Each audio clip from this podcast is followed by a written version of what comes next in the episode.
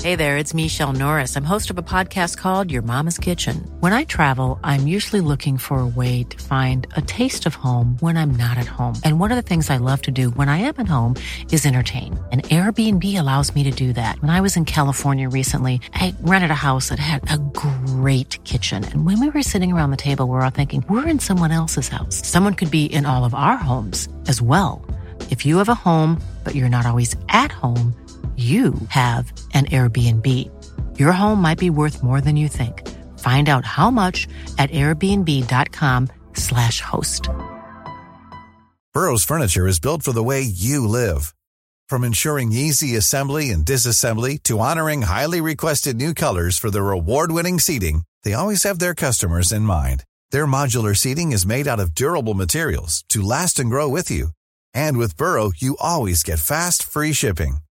Get up to 60% off during Burrow's Memorial Day sale at burrow.com slash ACAST. That's burrow.com slash ACAST. burrow.com slash ACAST.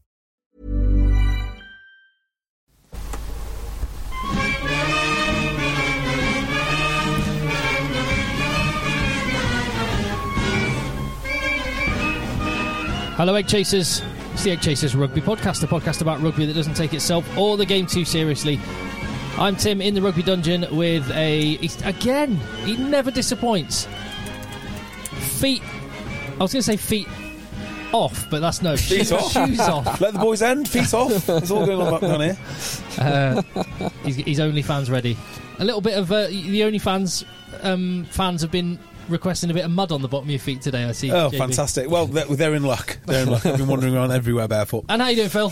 I'm good. I'm good, Tim. What is your minimum standard for going outside? Do you do you do it in boxer shorts to your car? Do you do it Minimum. like like what is the minimum amount of clothing that you, you find acceptable to wear to go to go out to your car if it's parked on the road? I'm- I, I, I, uh, Min- speedos, I- I guess. That'd be my minimum standard. min- I've never gone out in underwear only. I've done shorts only. I'll often go Yeah, topless. that's fine, that's topless, but with no shoes on and no socks.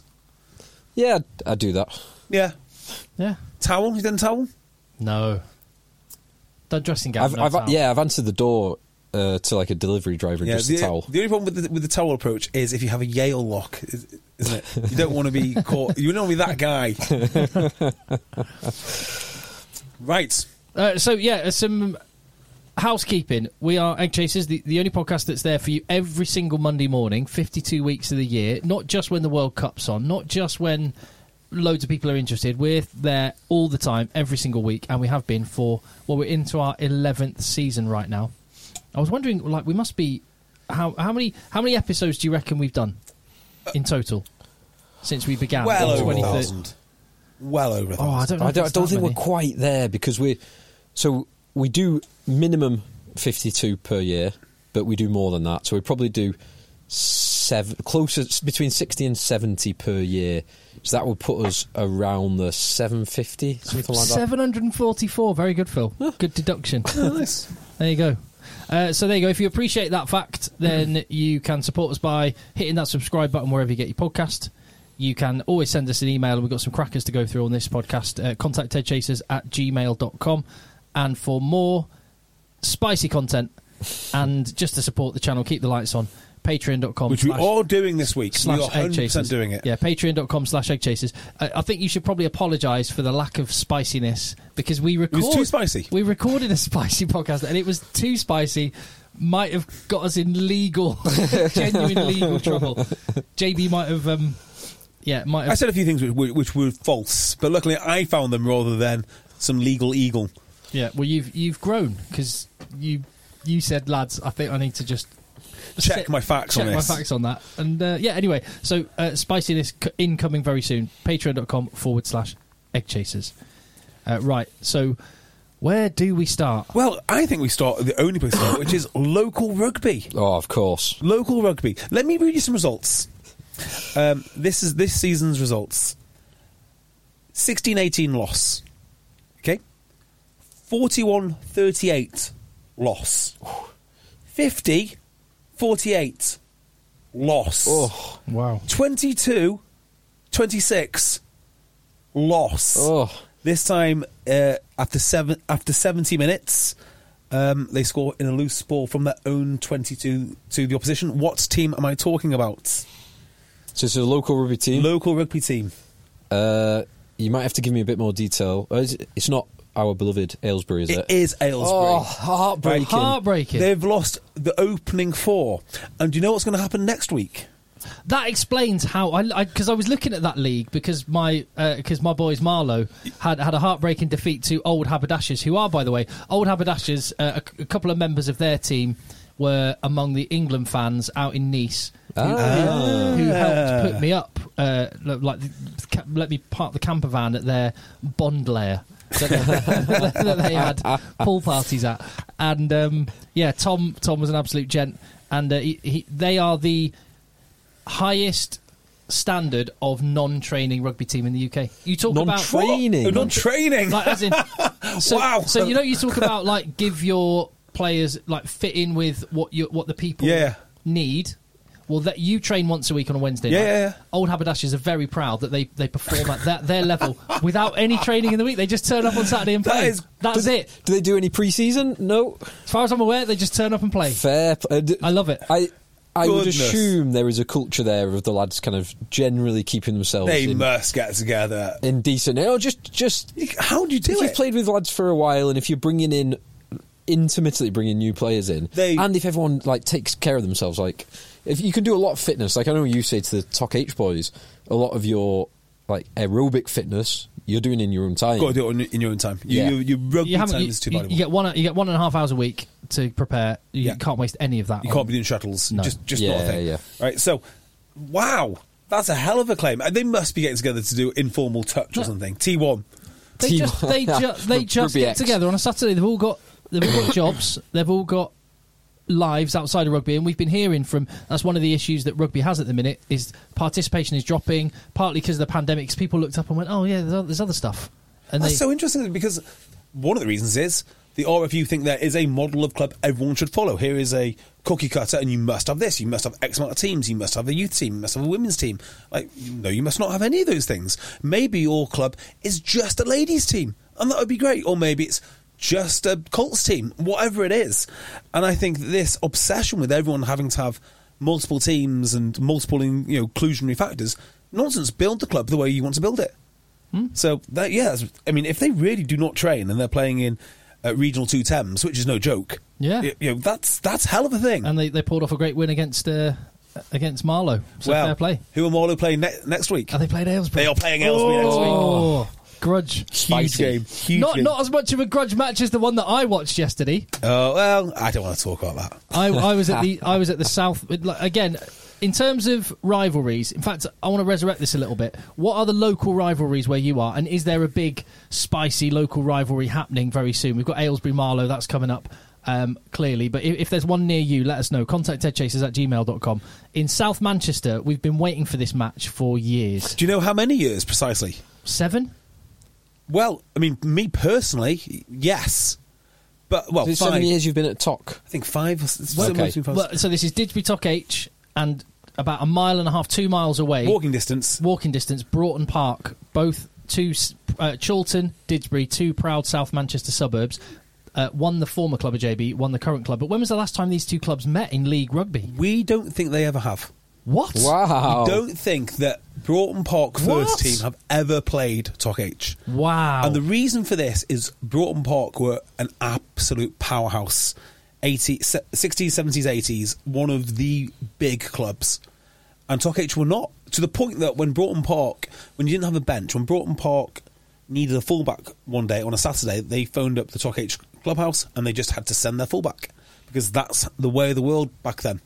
So we've not played each other as Broughton Park have sort of gradually fallen down the leagues, we've gradually come up the leagues, and we've met in the middle. Not only this, this might be the first time that we've played each other at first team level. It's almost certainly our first win. wow. So, yeah. yeah. yeah, fair play. Uh, Didsbury Tock H got a very good win. Um, yeah. Spoiler alert, JB. Spoiler alert.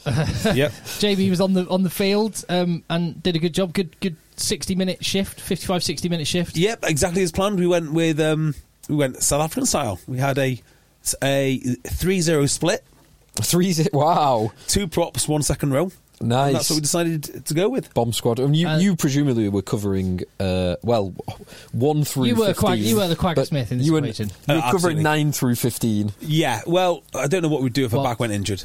I, I, someone would go somewhere, but we, we just ch- changed the front row en masse. Um, we just had a spare big second row, which we and, Popping. the- and it, was, it was a really good win. They they uh, they were the tougher team. They were the smarter team. They kicked their corners. They kicked the sticks. Took the points on offer. Again, just you know, going back to the World Cup, Ireland, France, take the three. Uh, Just- yeah, just take It the is three. Such Toc H took the three. such a relief to have a guy who can kick everything. And just, I Mm. mean, we're not as good as we- we- we're not as good as, as last year. No, no two ways about it. Um, because of personnel missing, and we're not as entertaining, but we're bloody pragmatic. So, what do you think of the Broughton Park team? We're They, have got work to do. young, young and improving. Yeah, I, they've, would- I would they've- say. they've got work to do. They'll be all right. Yeah, they'll be fine. But uh, yeah, I'd lo- love to hear about some of those local derbies. Contact deadchasers at gmail.com. Dude, just before we move on from that, Hmm. what are the one? So, Broughton Park Sale FC was the big derby back in the day. For a long time, it was Broughton Park Wilmslow. That was one I was always aware of because Hmm. they were two sort of big-ish teams. Yeah, I'm trying to think of is Blackburn Preston a thing, or is that just a recent thing? I think that's recent. I think that's 'Cause recent. I, I think they've been at the, probably like Tok and BP are opposite ends of the uh, I- spectrum. I know in, in football, Burnley Blackburn is spicy. Yeah, it is. Yeah, trying to think of yeah. it, like are the noticeable ones which are not Because there's you, another example of one that should be but isn't, or two examples would be Broughton and Broughton Park. Yep. Not a thing. not. I didn't even know they and- existed. And Broughton and Obviously. Sedgley Park, who are about, the, the suburb of Sedgley Park, is probably a mile away from the Broughton, suburb of yeah. Broughton. and North Manchester. Well, North Manchester and Sedgley were the same club. Were they? Yeah, Sedgley came out of North Manchester. I love how niche we get. Ah. I That- love. how I niche mean, we get. yes, this is very, very Yeah. specific so I'm thinking of- Manchester. of, of other ones that rugby. might be a thing. So I think away from England, Carmarthen Quins, Carmarthen Athletic was a Mm. big one. To the point that even I seem to remember it had a BBC Wales documentary made made about it. I can't think of many other. I mean, there must be some, there must be loads. I'm trying to think of one in Bristol because they've got so oh, many. there'll be a clubs. f- yeah, there'll be a few down there. yeah, right in with your um, yeah. That, Spicy derbies. that is a great shout, Tim. Let, let's let, let's uncover some of the some of the derbies. And then follow them. We could like if there there will be the odd game we can build up build up to or follow or keep an eye out for the result of because uh, w- these local rivalries are are what rugby's based on. North Wales, Llandudno Colwyn Bay was bloody big. Yeah. like it doesn't sound big, but they were some of the biggest crowds that I've played in, played in in front of, which aren't massive crowds, but they felt fairly substantial at the at the time. So what? Uh, yeah, go on, Phil. I was going to say on on um, uh, local rugby, and, and and some not not so local rugby. I'm going to read you a list of players. Now, I want you to tell me what the link between this list of players is. Okay, Mike Brown, Danny Kerr, Alex Waller, Alex Good, Maxime Medard, I know. Claremont the, I, I, Quattrano. I know the answer to this, Do oh. you? and I know why yeah, this list is surfaced. Florian Fritz, Rodrigo Capa Ortega, Aurelian Rougerie, Richard Baxter, and one Sedgley Truck Matt Riley. okay, so I'm going to go with Baxter and Riley and start with this, which is it's something to do with a sibling. It- it- Interesting. that- that- that's that's not correct. Ha- Have another think. Have another think. Think of those other guys on the list: Mike Brown, Alex Good, Medard, Ma- Maxime Poitrino, Medard, oh. Poitrino. Florian Fritz, Rougerie. Rougerie, so, uh, So you Rougerie- got. I love the fact there's a list with Aurelion Rougerie and Matt Riley. so good. All right, so The names on this list are incredible. Rougerie, like what do I know about him? Th- He's got some link to basketball. He might have actually played basketball. Well, And where- he's where's he al- played? Where's he played? Claremont. He's always played at Claremont. exactly. Oh, okay. So go on. one club man. No, because uh, it can't be because of Mike Brown. Well, Mike Brown's had three clubs. Yes, but it's most appearances for one for a single club. Ah, So Mike Brown 351, Danny Kerr 358, Alex Waller 362, Alex Good 364, Medard 368, Poitrino 371, Florian F- Fritz 379, Rougerie 410. Wow. Uh, Rodrigo Capa Ortega, the Uruguayan lock who played for Cast for many, many years until his very, very late 30s, maybe even 40s, 416. Richard Richard Baxter, Exeter, 423. Goodness me. Matt Riley, 424, Sedgley Park. What a, that? What an accolade for that lad That's to a have. great list. So I, pl- I played with Riles for 10 years. About nearly 10 years, that is nearly 10 years ago, and he's continued playing for the uh, intervening period. That's Fair unbelievable. play. That many games at that level on the clock is phenomenal. yes. For one absolutely. club as well. Yeah, yeah. I mean, that- mine- Huge. Mine spread over like three clubs, but still. yeah. And it's a good, it's a bloody, it's not, that, th- his is different, I guess, because of the, v- the variety of standard. It's not just one standard. There's different Yeah. styles, different standards. oh, a very different style. Like the way that Sedge have played for the last, say, five years versus the way that we played uh, 15 years ago is wildly different. Yeah. Wildly, wildly different. Just that many. He must because to achieve that you must play a good twenty odd games a season. Phil, I mean, I mean, Yeah. Ph- Phil, you could have played f- a hundred years and you wouldn't have achieved that many with your injury record. So I just Oh, saw Wow. styles and how people fit into different teams. Me and Phil went once went out for a drink with a guy. I don't know if you remember this, Phil, but we were in um, we're in we're in a pub, and this guy with a straight face was claiming he was so good at rugby. I, but I played with him, right? You've you've played. I'm not going to tell you his name, but we've all, pl- yeah, you and I have played with him. With a straight face, he was saying, "Yeah, I- I struggle at level seven because I have to be the main man." But I could play in the I could play in the Premiership. and Just pass it, and give him a pass. And Phil's face was like, "Who is this absolute clown?" I was like, j- "Just you've got to bear with him. He's a good lad. He's a good lad." So he, he actually meant it. He actually meant He it. believed it. Yeah. I kind of, I do remember that. Well, just on an overview perspective, what rugby have you seen this week, and what what do you think of the standard? Because we've got international players starting to go back to playing club rugby. There's been a lot of talk about the the Premiership standard dipping. What what are your overall feelings now? You've watched a round of. Let's start with the Premiership. Now you've watched a round of Premiership rugby. Without going into too much specifics at this point, just how have you come away feeling after this weekend? Right, so the Premiership is in a huge amount of turmoil. So I, I think I'm going to answer this in two ways. I'm going to tell you where I think the teams are, um, and also kind of a bit of an overview of why the teams are there. So I'll start with the overview of why teams are there. There's going to be turmoil because of the cap coming down and a lot of players leaving, but also the fact that so many teams have gone under and they've got more players to fit underneath the cap. Hmm. So what the second problem you've just described actually, to a degree, s- um, solves the first Yes. problem. It doesn't solve it, but it makes it a little bit less painful. Yeah, so you got like, this concentration of like medium-ish club players who are populating Premiership squads now. You just can't pick up a guy like Tom Pearson for free, but effectively they did uh, in Northampton. Uh, Yeah. Same with Tom Cruise. Like he's a great player.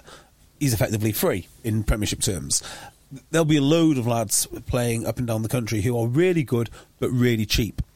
So the talent thing is okay, but if you look at say Bristol, who have got uh, have been the beneficiary of numerous signings, like they're waiting for him to bed in. So Ben Hard Janzi van Rensburg is a great player.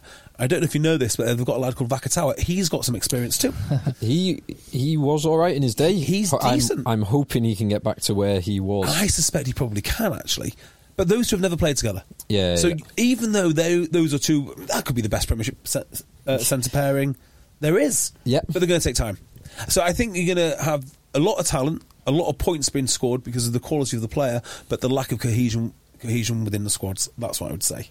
Yeah, I'd, I'd agree with all that. And one extra thing to add, uh, well, no, two extra things because there were some close games this weekend. There was two games that weren't close. One because you've got one team now who are spending considerably less than everyone else. Yep. In Newcastle, and they were handily beaten by Harlequins. And the other one-sided game was the Saracens Leicester game, which was uh, it was a mismatch due to one team getting the vast majority of international players back and the other team not having the likes of Jasper Visa and Andre Pollard and Julian Montoya and um, their two scrum halves playing for England and or Ma- one- one Martin for England. Chesham.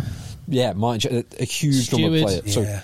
you had the Saracens boys, who all the England boys, who came back and looked excellent. Yeah, and you can kind of understand when you look at it, all the teams that brought back their internationals in substantial numbers are the ones that were playing at home. at home. It makes Ah, perfect Makes sense. perfect sense, Yeah, doesn't yeah, it? Yeah, yeah. Well, I think with Saracens as well. So the waiting game in the Premiership now is effectively when do Saracens start to decline? Because they've got all the same players that led them to their championships, Yep. their European Cups. They've jettisoned some of the more expensive, wider squad players, but that heartbeat of the team is still there. And they've also got the continuity of the coaching team. So you look at Leicester; they they don't have that. Leicester have got you know numerous coaches in numerous systems, and they're going through and through. And another by the way, change. will they have to find another head coach? Well, Left. quite possible. Yeah. I mean, it's quite possible. Which is harsh on them. Why? It's- What's the Well, he- wiggy route? well, no, he no, because he was involved in the Australia setup, Ah, and uh, when Eddie Jones came in, was uh, like he was part of Dave Rennie's backroom staff, but he was. mu- oh, sorry. Yeah, I was. I was saying wiggy. Yeah, sorry, Um, yeah, yeah. sorry. I'm. M- get- M- yeah, McCall- McCall- McCall- Yeah. yeah. Dan McCullough. Uh, Dan McCullough. He was tipped to, to maybe be a, a, an Aussie coach.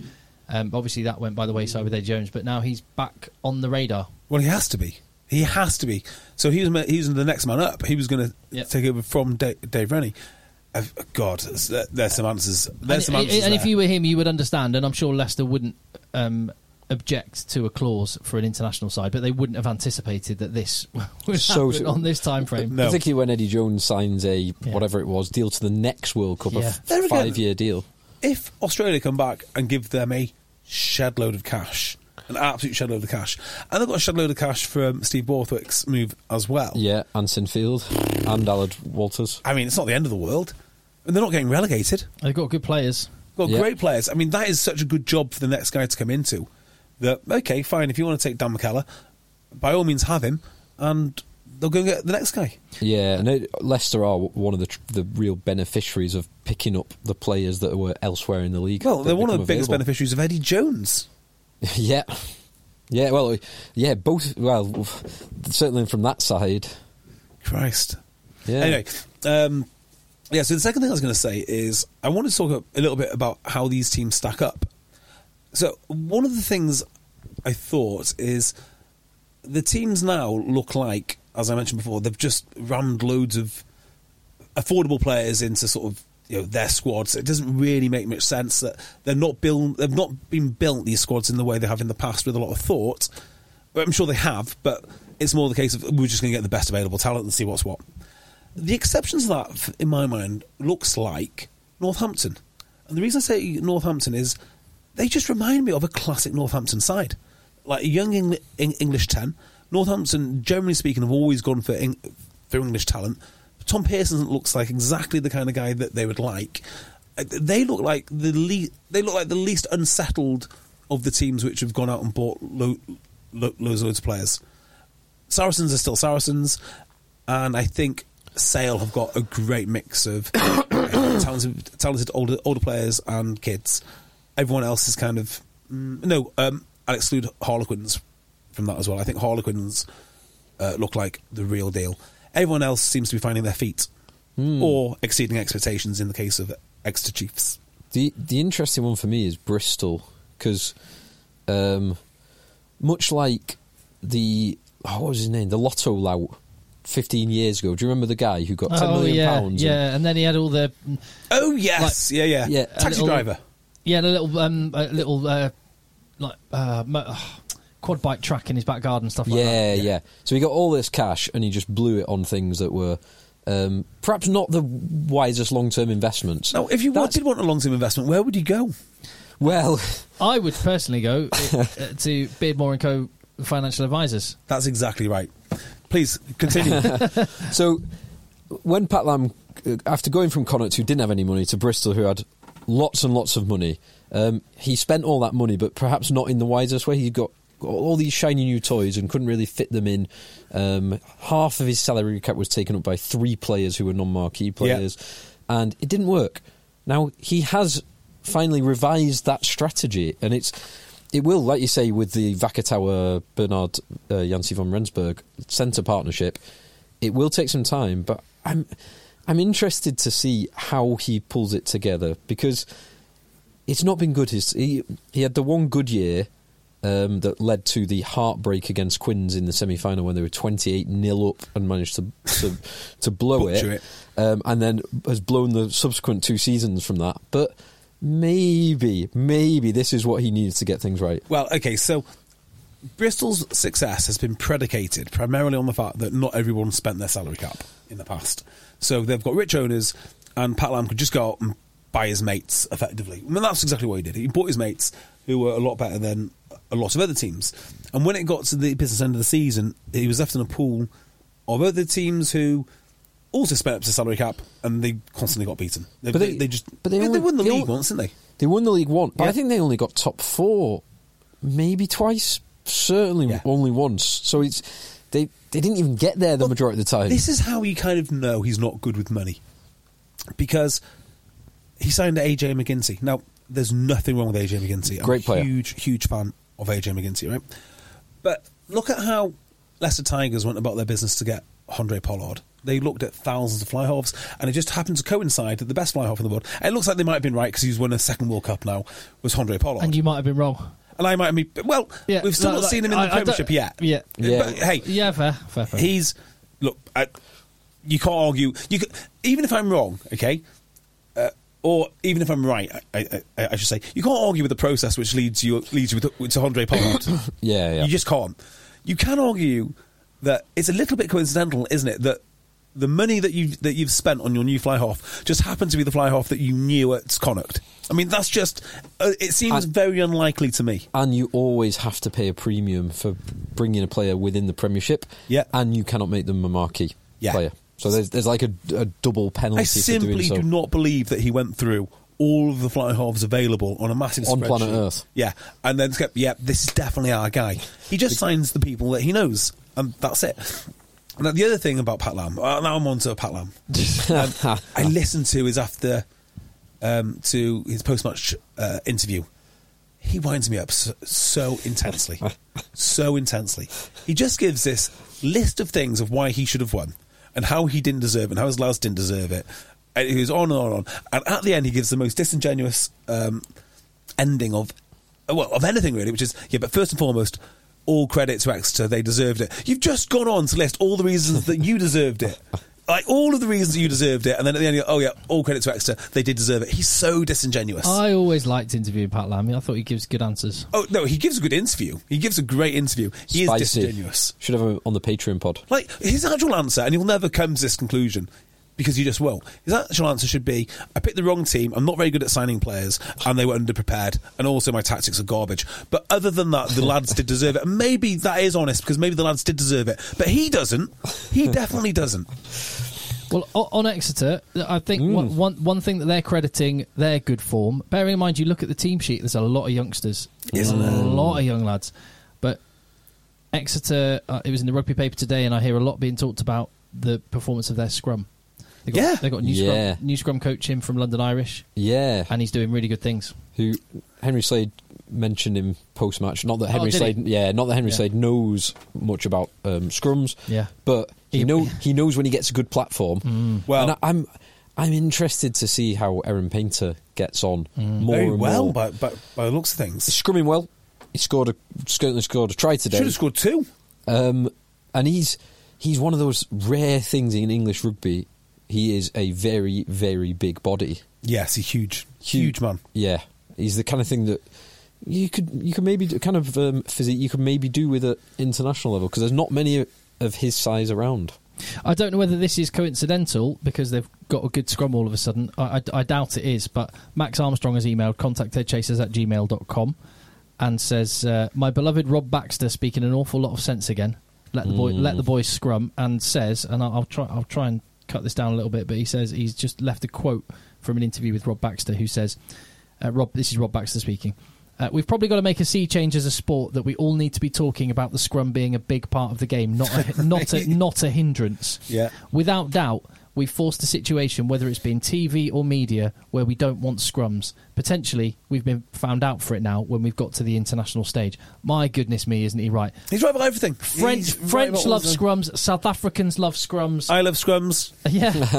Yeah. he says, when you get rewarded for not scrummaging, which has been happening for quite a few years, he's referring to the Premiership here, isn't he? Uh, you're not going to develop scrummaging props. When you look at how England needed to go uh, to go back to s- two senior props who used to be rewarded for scrummaging, you can see how different things need to be. That's all of us as a game. Media play a part as well. If you've got someone on the TV who's moaning every time there's a scrum, that doesn't make anybody think scrums are good. Yeah, he's right on that one. This isn't how you develop scrummaging props by complaining every time there's a scrum. Yeah. Oh, here we, 100%. oh, we go. Here we go. Rob Baxter um, saying in France and South Africa they love seeing scrums. They're highlight. They're the highlights of the game, or they are highlights of the game. Did- well, That's, did you that's notice- why they develop props. Sorry, I just finished this. Sorry, go on. um, yeah, he says it doesn't happen by accident. It happens because the whole game is focused on it. This takes pressure off the referees to make snap decisions. We're so geared towards thinking that ball in play creates great rugby that we're shooting Thank ourselves you. in the foot. Do We've you know got who thinks to that- readapt. yeah, the reason, okay, this is exactly. Do you know when you say Twitter's not reality? Twitter is reality because it is populated by these absolute clowns who will tell you, "Oh, just if you just have one more offload, it, it's worth." Oh, it's all about running rugby. It's all, and you can say because they've never played. They've never ever played. You know, you look at. I'll just think of a random account, like the, the Paul Williamses of the world. Oh, look at the offload. Look at the skills. Just wrong. It's just wrong. Well, It's- yeah, well, I, I- I love that, but but it's within the context. If Within it's, the it's like, it's context, like exactly. sugar. You don't want to eat. Yeah, You don't want to eat sweets all day. exactly. That's exactly right, Tim. you don't want to build your brand new castle on foundations of sand. You've got to have the right foundations, the set piece, the scrum, the big boys, big strong boys doing hard, heavy things in order for, like, Quinn's this week. Some of the tries that Quinn scored this weekend, both the acrobats of um, Tyrone Green, but also just the offloading from their, well, everyone on the Mm. Oh, pitch some were, of- it was gr- were glorious, So- so but I- you can't do yeah, that if you've got so- no foundation. So I think where I could maybe mediate between those two factions, and I'm sure there's a lot of uh, grey in the middle uh, that, that gets ignored, but would be when there is a, a reset scrum needed, we don't need to take 20 seconds of taking all the mud off the bottom of your boots and. But that's why standing it around might and go down. having a chat. You see, uh, uh, that- So, so The w- scrum- w- th- there are elements. That's not the scrum. That's not stopping the scrum. Yeah. and that's not not celebrating the scrum. That's just trying to get. More, in fact, if, it's just get more. I- If if it means we got f- four reset scrums, fine. But that that should be. I mean, the, the scrum can be so vital to the game. No one was whinging about the scrum during the bigger games in the World Cup. We No, were like, God, this no. is this is phenomenal. It was amazing. Like, even Talk Eight yesterday, biggest cheer, the biggest moment of that game was was the scrum penalty about midway through the second half. That was like the game changer. Yeah. and everyone loved it. And- even people that hated it loved it. yeah, it was incredible. Oxen Chase being talked about one of the most valuable rugby players on planet Earth. and Malherbe. Because if he's because of- Malherbe is. Mal, Malherbe is because of that single skill that they possess. But let's just talk about Bristol and Exeter and their approach to players for just one second. Exeter have gone out there and they seem to, from what I can see, gone to the least attractive scrummaging team in the country to pick up a scrummaging prop, which is Northampton. I mean, you wouldn't go, right, we need to improve our scrum. Whose players should we take? Let's go to see what's in Northampton's locker. That's not a thing that's ever been said. But it is consistent with what they've done elsewhere, which is getting in like Schickling and Isofia Scott Yeah. and others who are just Big boys. big bodies, and trust that they can Well- make it work. Tommy Francis, too. Yeah, yeah. But I tell you the one who I was Donny rea- Prop. really impressed with, um, Nico Avaladze when he came on, and he was up against who was the um, ah Bristol tight head at that point. uh, it's Leaf Max Leaf, Yeah. and so Max Leaf is a man who is in superb shape. He is a big old boy. But the difference between these two lads, like you could just see Avaladze's natural strength because uh, you just did you see the size of his forearms? His forearms when they came over Leaf, Pop, I was like, Popeye stuff, isn't it? Jesus. And this guy, from what I can tell, came from I think somewhere like Tel Aviv Heat or somewhere. I mean, wh- how do they find? I, how do they know? How do they know? And he was awesome when he came on. He was absolutely br- brilliant at the scrimmaging. It does feel like Rob Baxter's just been loving this. Yeah, we've we've got to change. We've got a load of guys that we've brought up through our own ranks. We've got to go and replace them. They feel, feel like they're loving it because it's a it's a bunch of kids that they've been developing behind the scenes, and it's some really smart Do you recruitment. think with Rob Baxter's comments, there's a little bit of kind of game theory going on, or just he's a, he's saying the things that we like to hear, but is it just self-interested because he thinks he's got a good scrum? So now it's like, okay, we're going to put all the focus on scrummaging and tell everyone that you need to value scrummaging because we're good at it. Well, I actually, I actually think with Rob Baxter, he he's a proud Englishman, and he Yeah. would, he would have been. I think he's honestly wants the England team to be great. I, I that I was don't disagree with that. That's exactly my. I take think he as wants well. Exeter to be greater. Yeah, I, I think he'd, he'd take both. Uh, but yeah, there, there, there might be a bit. Well, there is definitely a bit of self interest in that the more the more you message, it's not South Africa aren't going around messaging that they've got a bad scrum, are they? They're, they're doing things like the the mark. Yeah, yeah. You're like the more you message about your strengths, the more people believe it. So that's a definite thing. I think you're right, Tim. I I, I think both are true, but he, I think he will be hurt and upset because he he is he's a coach who specialises in building hard hard teams, forward based teams, and uh, England did not have that in the World Cup. We also know if you talk about the way he speaks about the game in a micro level. So what did he say about his line out? You can stop our line out drive certainly, but there'll be space out wide. Mm-hmm. So he sees it on the micro level. On the macro level, I just think he's gone. Everyone call it scrimmage. We're going to start scrimmaging. You know, if you want to stop our scrimmage, you can, but you'll have to sacrifice something else in your game, and then we'll change from that. So they've had a few years where I think their s- strategy has been slightly off. They've not really hit their straps. Well, uh, well, again, partly because the law changed because Exeter was so good at the thing that they were, Yeah, did. yeah. That, I think that's outrageous. That is still to this day. I think that's outrageous. If you're going to change a law, which the game, which is essential to the game, you should do it with a year's notice or two years' notice. You can't just expect a squad to completely adjust the way that they play because some bureaucrat. This is the decided- held up over the line uh, law change. Oh no, no, it was the It- it- latching it's- change. it- well, it was Oh, both. latching. It was both at the It's same both time. Yeah. actually, to be fair. It was both. It was the latch, the pre-latch, which that was really apply correct application of a law that was already written. Although that seems to have disappeared now. No one talks about that. Yeah. it seems to be back to where we Well, may- were. Well, maybe the teams are just smarter at it, and then there's no pre-latch, but there was that element, and there was also the hold up of the line, which I don't particularly like. The held No, up. I don't like that law. because it's, it's you're taking away a five meter scrum is a great. It it can be a great spectacle from the scrum. It can be a great attacking opportunity. Like if you can't score with a back, if you can't get five meters of forward advantage from a backs move, When 16 of the 30 guys are. yeah, bent- yeah, bent with over that much pushing. space, you've you've got a problem in your Did attack. you see what Exeter did to with the ball that they received from when they were held up over the line? And so it wasn't particularly special, but Bristol do the goal line dropout. I think Skinner gets it, and Skinner passes the ball rugby league style to an on-rushing Ethan Roots, who absolutely le- levels in into the line. Now, Yeah, that was rugby league style. yeah. If you want to avoid high collision, dangerous things, maybe you want to go Yeah. back to your scrimmaging. Yeah, And also, you deserve to have that pressure. You've got over the line. What, what I mean, you're physically, you can't get any physically closer to scoring a try. You should be able to scrimmage. You should be able to maintain that pressure. I don't know what the advantage is of this idea that held, held up over the line should be a goal line dropout. yeah. It seems to um, benefit the defending team far more than it I don't should know do. who came up with this and why.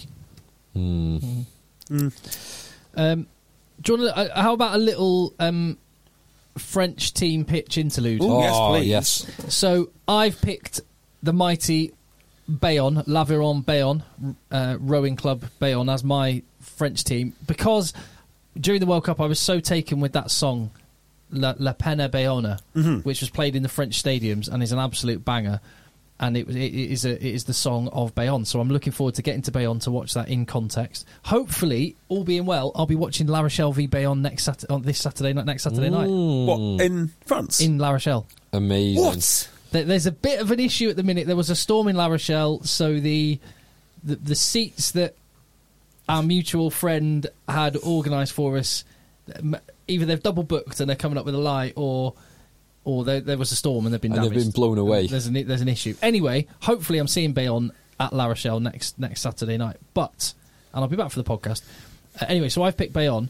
And as we're taking more of an interest in the top 14 because it is the premier club competition in the world, uh, people have been trying to pitch to Phil and JB as to the team that, that they want to hear them talking about, which one they should adopt. Uh, Ethan John Bamfield has contact, uh, emailed contactedchasers at gmail.com and says Phil should support Bordeaux, Beg, Bordeaux Begler or Clermont as, like Ulster, they are, and the Canes, they are nearly men with a competent team and pedigree for a running baller, having baller, running slash baller tens. Like the sound of that. Uh, and he says uh, JB should support Montpellier as they have a bullying pack, plenty of South Africans. They're a bit of a basket case. They are very much the French sale. Sale and not a basket case. I'll have you know. They're one of the best run clubs in the country. Uh, and where's this one? Oh, yeah. Um, Simon Blackford says JB, it has to be La Rochelle. I agree with this. Google Ile de Ré, incredible island, great sailing, teeming with delicious food, mainly oysters, superb beaches, everyone pootles around on bicycles, top ruggers. Not sure about the bicycle thing. You loved our time in uh, Holland on the bicycle. Do you know, I didn't mind it in Holland. On Quite flat. I mean, it- it was certainly better than staying in the theme park. Uh, And, they, and I mean, being European champions wouldn't ha- wouldn't have and the I chances at all. do, I've got to say, I do like La, La Rochelle. We've got a picture in there for Bezier. Have you seen yeah, that? yeah. Alex Hall here. Contact chasers at gmail.com says Bezier, as title says, forget the top 14. Bezier is the edgy choice. As you correctly mentioned in your latest episode, Expensive Hookers, many heads will be turned this season towards warmer climes on the continent in search of rugby to supplement the d- deterioration of our beloved Premiership. I think you're missing a trick, though, boys. Forget about the glitz and glamour of the top 14, where every man and his dog will be newly adopting Toulon, Stad, and Racing merchandise. Cast your eye to the gem on the coast that is Bezier. You can proudly wax lyrical about their 112 year history and the glory days of the 70s and 80s without any whiff of suspicion that you're merely following the herd. Located along the same stretch of Mediterranean coastline as Toulon, Montpellier, and Perpignan, direct flight, flights from London cost just £30 return with a 10 minute drive from the airport to the stadium. I like the sound of this. Yeah, That is good, isn't it? The 18,500 capacity Stade Raoul Barriere is a fortress both in metaphorical and design. You could even display this rather fetching print on your wall, a nice picture of the stadium, and then it says Bezier is the edgy choice. And let's be honest, what's more, what's more important than that? No one wants to be the, a new Man City or Newcastle fan, ridiculed by long-standing supporters of the game. You want to fly under the radar and support a team that will leave your mates kicking themselves that they hadn't thought of doing it first. Oh, and Andy Powell played for them. I mean, that's a big deal. That is That is a big deal. So you know you can go there and I have a think good time. Andy Powell pay, played for them before he played for Leicester. So, like, really early doors, really early doors. Anyway, um, I don't know when we- we're going to make a call, get you get you to make a call on this, but well, I can tell you right now about Bezier. Uh, so I was kind of like, yeah, that sounds like a good pitch. I quite like the idea of it, so on and so forth. And then I realised they're in Pro, uh, Pro de Deux. Now, Pro de Deux, fine league, but the problem with Pro de Deux is every neckbeard blog writer claims to be into Pro de Deux because that's the thing that they do. That's It's a the cool thing, that thing. makes them special. Rugby hipsters. Co- yeah, rugby hipsters. And I want nothing to do with them at all. like they are the antithesis of everything that that I believe rugby should should be. Although the Pro de Deux teams are not, they are. So I, I can't possibly get on the Pro de Deux. Bezier got a cracking win on uh, Friday night at home to Grenoble. I do quite fancy the idea of Car- Carcassonne because I've had so many massive stars such as Tom Brady. So Not- they're not e- even in Pro D two. and Carcassonne's not a great city. Is it not? I mean, you've got the walled city, Yeah. which is pretty cool, but it's it's so historic. There's nothing in there. There's like a few very expensive uh, restaurants. Hmm. Um, If you and wanted then to- outside yeah. of that, it's like uh, an industrial zone. Industrial zone, you say? Yeah, a lot of warehouses. Pro, Wales is- in terms of like the, the Pro D two sides that, that look quite sexy, Biarritz is the main one. Yeah. Bezier, there was- there was a good good pitch for Bezier. Biarritz is pretty sexy. You can go there and ski, go there and surf. I'm, I'm I'm glad we had a, a pitch for me to support Bordeaux because it's Bordeaux. It's, it's not the first one we received this week. We rece- JB and I received a direct one from friends of the pod, Ollie Poole and Kirk Hewlis. Yeah. um, to go for Bordeaux.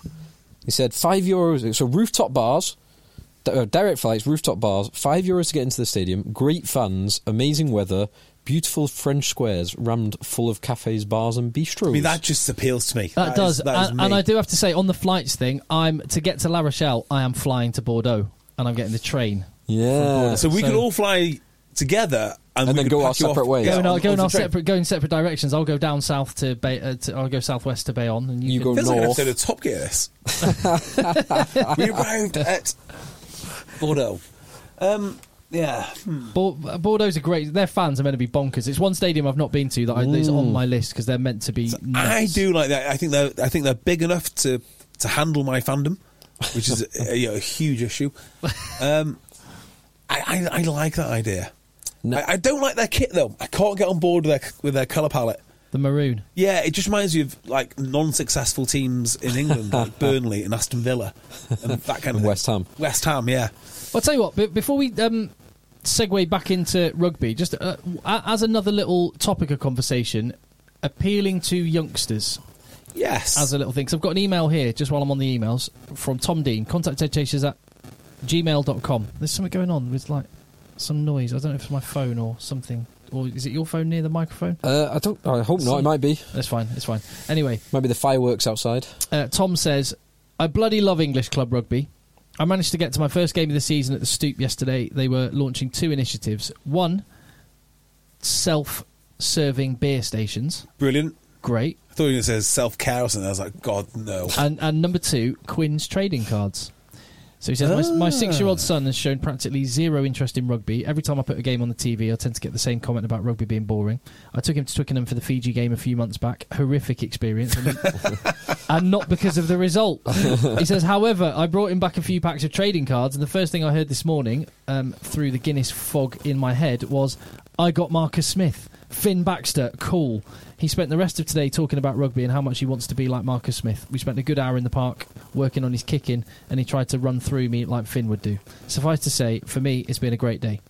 Um, so he said, eh, so in, just in terms of engaging younger fans, like that's at the Mm. very younger end. That's that's quite interesting. And then this dovetails with something I saw Rubs- Rugby Inside Line post online, which was uh, the results of uh, a research study that was done into engagement of Gen Gen Gen Z, Gen Z, Now, Gen Gen Z which or one, Gen which Z? ones are they? That's the ones that I don't know, Is that? So you got millennials. which Is it- came, whi- which came of age around eighteen at the turn of the millennium. So that Yeah. like, it's like yeah, us basically. Yeah, Yes. I think so, yeah. yeah, yeah. And there's like a quite a bit because of a generation. Yeah, It's, like it's- it's a, a You just got to find, you've got, got, 20 got to year find the window. mark, haven't you? Where the generations start transitioning, like sexually. You know, when when there's like a, a disproportionate amount of transitioning people, I think that's when it gets to Gen Z yes, or blue hair, something like that. And then then then it, after Gen X. then there was no Gen X was before. was that before? Because do you know, Oh, I cause you don't know even the radio the know. radio station that I used to work on that's now Radio X XFM. That's why it was called XFM because it was aimed at the Gen Xers. Ah, Ah, okay. is that right? Yeah, Christ. yeah. And X sounds cool. X that does sound cool. Yeah. Well, well. Um, so I think it came after that. It was well, Gen Y. It was millennials, then Y. X, Y, Z. Now- there now you go. we're- Now we're yeah, Z. that makes sense. What happens next? I don't. They go know. back to A. I don't know. no They, they idea. go. What happens? Because yeah, if, if if each one's if each generation is um, twenty years, say to make the math simple, and there's um, twenty six letters of the alphabet plus the millennials, so twenty seven. So it would be f- anyone who was the previous Gen A would now be five hundred and forty years old. So I think so. I think it's safe to I think it's safe to use Gen A again, or AA. a double A, A, like B, a yeah. like a spreadsheet. Yeah. Um, Uh, but yeah, but this this engagement research that was done showed that whilst it's high on popularity in terms of adult participation, in terms of the younger end engagement, and I'm not sure exactly the metrics that they were using for this. I think it was social media based. oh, yeah, it's- that's a Go- really yeah, Google okay. searches, social media clicks, this kind of thing. It was not even in the top twenty. It was way down. Right. Okay. so, Yeah, I mean, I- if that's the basis, I'm not overly worried at all, really, to be honest. Well, so I don't know because I've only seen it from um, Rugby Inside Line, and they only posted the diagram showing the movers, movers and shakers, I've seen that diagram many times. but but no, no. It's Um, like badminton's one of the most engaged sports, according to that. So I don't know what the metrics are because um, yeah, so t- and certainly for Gen Z. So if we go through some of them in there, so football obviously, boxing kind of makes sense, Formula One kind of makes sense, basketball. Now I assume this is in the UK because of the sports that's in there. Basketball is interesting and a big increase. yeah, Badminton fifth is astonishing, unless unless it only counts playing or d- counts w- he- weighs heavily playing. I I'm don't not know. sure. I'm not But then just going through the others: cycling, cricket, esports, uh, which is not surprising. Esports because that is a big thing. Running, tennis, MMA. Actually, surprised MMA is so low o- on that. Dancing, table tennis, weightlifting, volleyball, netball, rugby league, horse racing, MotoGP, and climbing. Now, something seems odd with that mix of sports. Yeah, it does. Like the testing and now the fact that rugby has fallen off a cliff does not surprise me at all in that age category. Um, not least for the fact that s- something that we've all spoke about many, many times, that half of the communication about rugby union that the general person sees is about how we're killing everyone. Many of us have those stubborn pounds that seem impossible to lose, no matter how good we eat or how hard we work out. My solution is PlushCare. PlushCare is a leading telehealth provider with doctors who are there for you day and night to partner with you in your weight loss journey. They can prescribe FDA-approved weight loss medications like Wagovi and Zepbound for those who qualify. Plus, they accept most insurance plans. To get started, visit plushcare.com slash weight loss. That's plushcare.com slash weight loss. Here's a cool fact a crocodile can't stick out its tongue. Another cool fact you can get short term health insurance for a month or just under a year in some states. United Healthcare short term insurance plans are designed for people who are between jobs, coming off their parents' plan, or turning a side hustle into a full time gig. Underwritten by Golden Rule Insurance Company, they offer flexible, budget friendly coverage with access to a nationwide network of doctors and hospitals. Get more cool facts about United Healthcare short term plans at uh1.com. The game And is killing isn't it interesting its that some fans. of the ones on that Uh, list and its some of the players. best performing ones are things like MMA and boxing?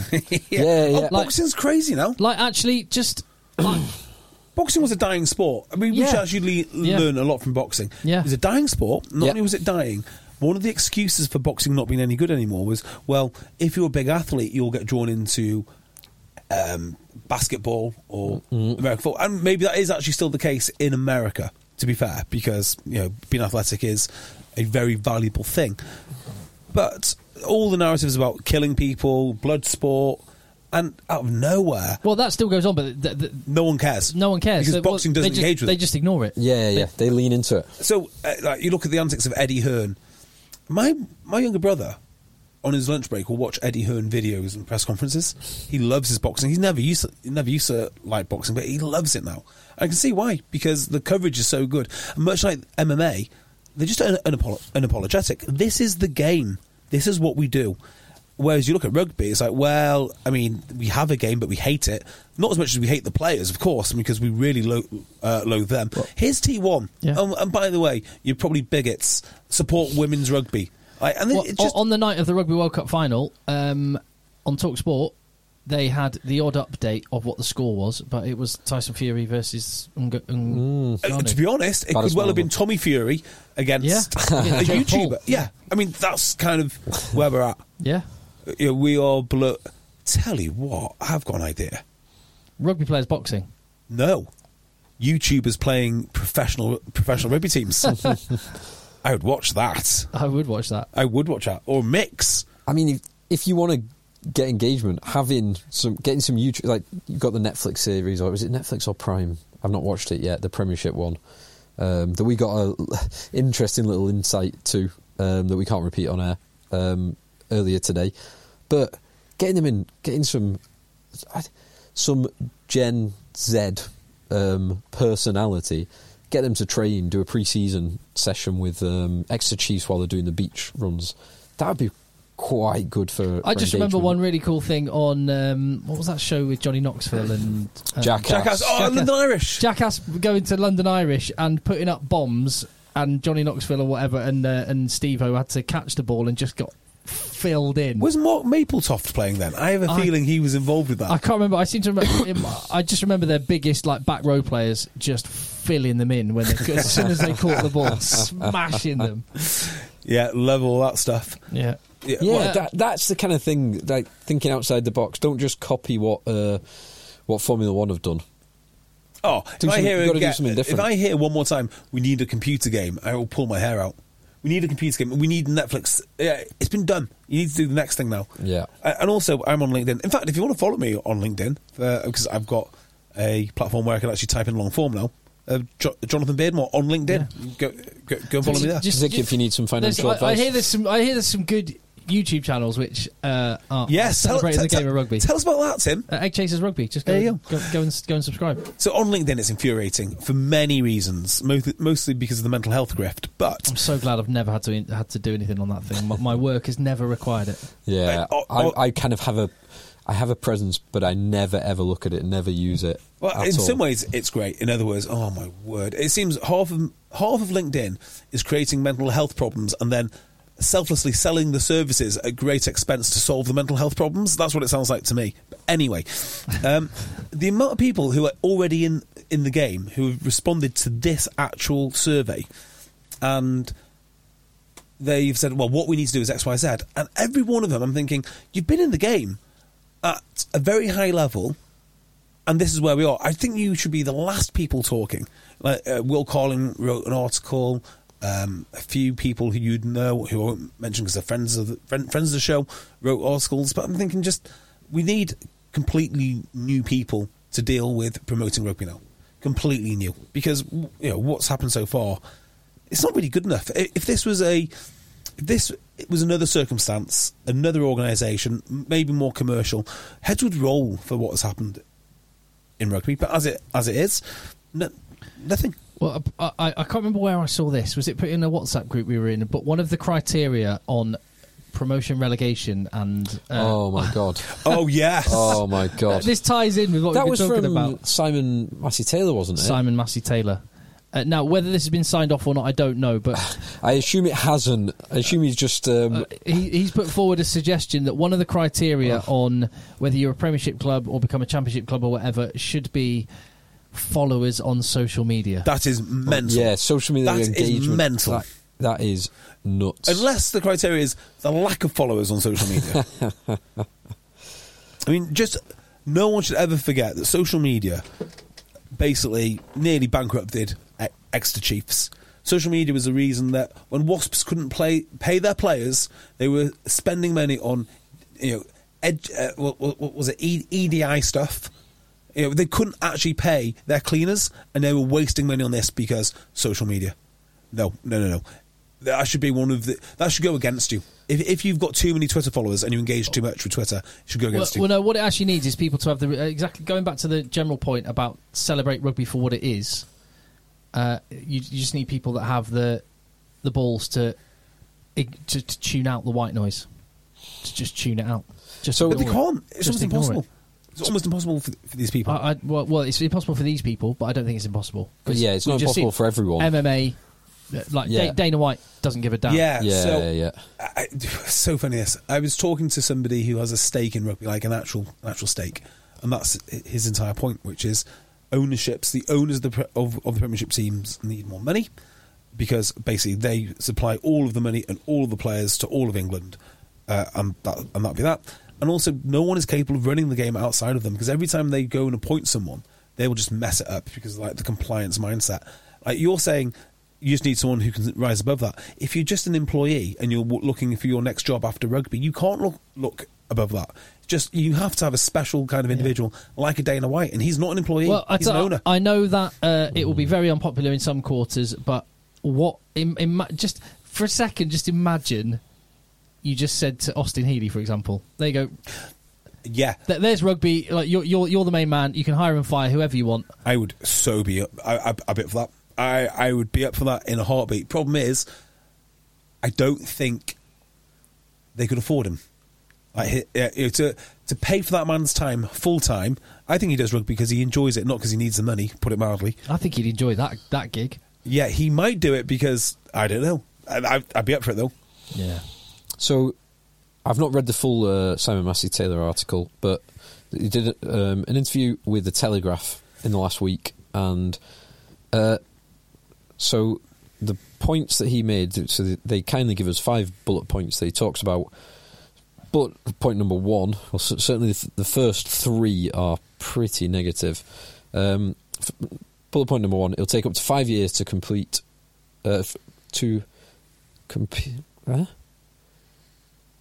Okay, so the Premiership Rugby Blueprint will take up to five years to complete, and clubs will continue to lose money.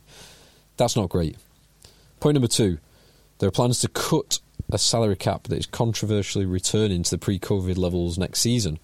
So it's planned to go back up next season to 6.4 million plus credits. There are plans to cut it. Can I be very clear? on Back that? down. That will not happen.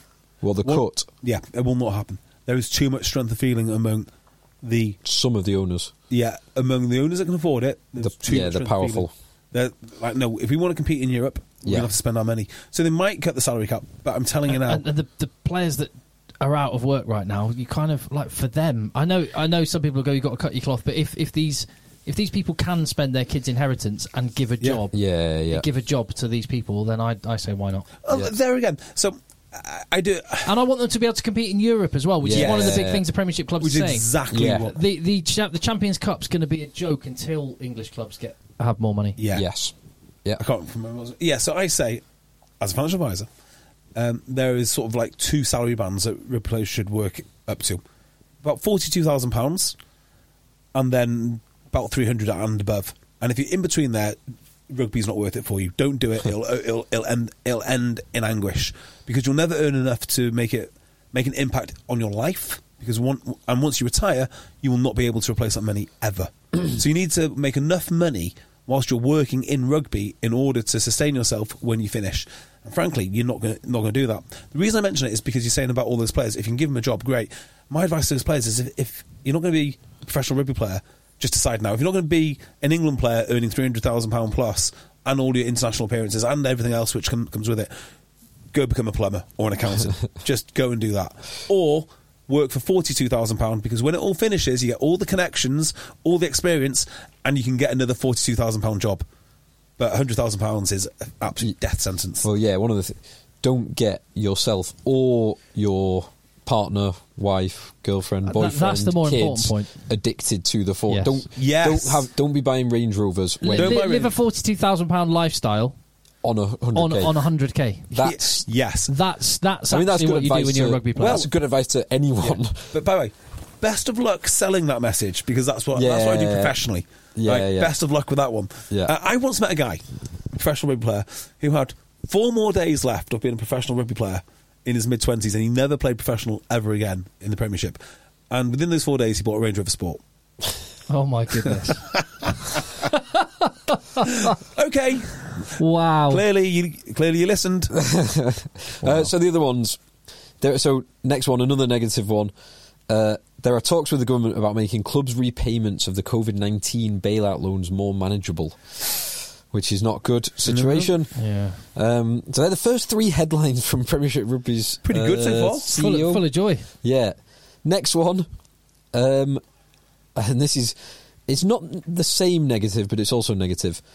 A new two division premiership could adopt rugby league's new grading system that will see social media followers contribute towards promotion and reg- relegation. This is uh, Now that's not that's not existential like the other three are, but that is just Just seeing that written down on a bit of paper. But yeah, just it kind of makes you think they don't know what they're doing. bit of sick in my mouth. Yeah, t- seeing that written directly below Simon Massey Taylor says colon that sentence. Ugh. The fact he's even thinking like that is a massive black mark.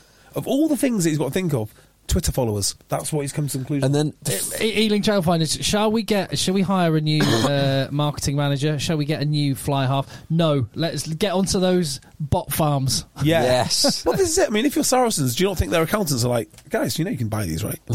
you know, like it- Sar- they'll be all over it. Saracens will be the biggest social Oh, media there is a- brand on the planet. there's a- yeah, there's more a- followers than Elon Musk. Yeah. and There's a Taylor very Swift. very prominent um, person in the world in the world of online content creation in the last f- who's become very very prominent in the UK in the last few years whose whole whole empire has been built on bot farms Mm. and completely fabricating it faking it to, well, that's what that. faking it till they make it That's But why I also, left. If, if you're faking it till you make it, if you're showing real numbers of followers and engage, like th- there's something real there, even though it's totally fake. yeah it's, It- it- it's- it's become real in the end yeah yeah.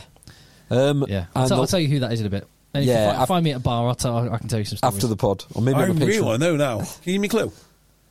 Well, Uh, I'll know the name. Hold on. Uh, find me at a bar and I'll tell you. Ha ha ha. Wow. That doesn't surprise me. That does not oh, I surprise thought you me. meant someone in rugby. No, no, no, no. Um, final one f- um, from Simon Massey Taylor, which is it's not that. This is probably the only one that you read and you think, yeah, that that makes sense and should be what they're doing. Although details would need to be confirmed. Hybrid contracts for England players, which is something that we've I spoke about before, Yeah.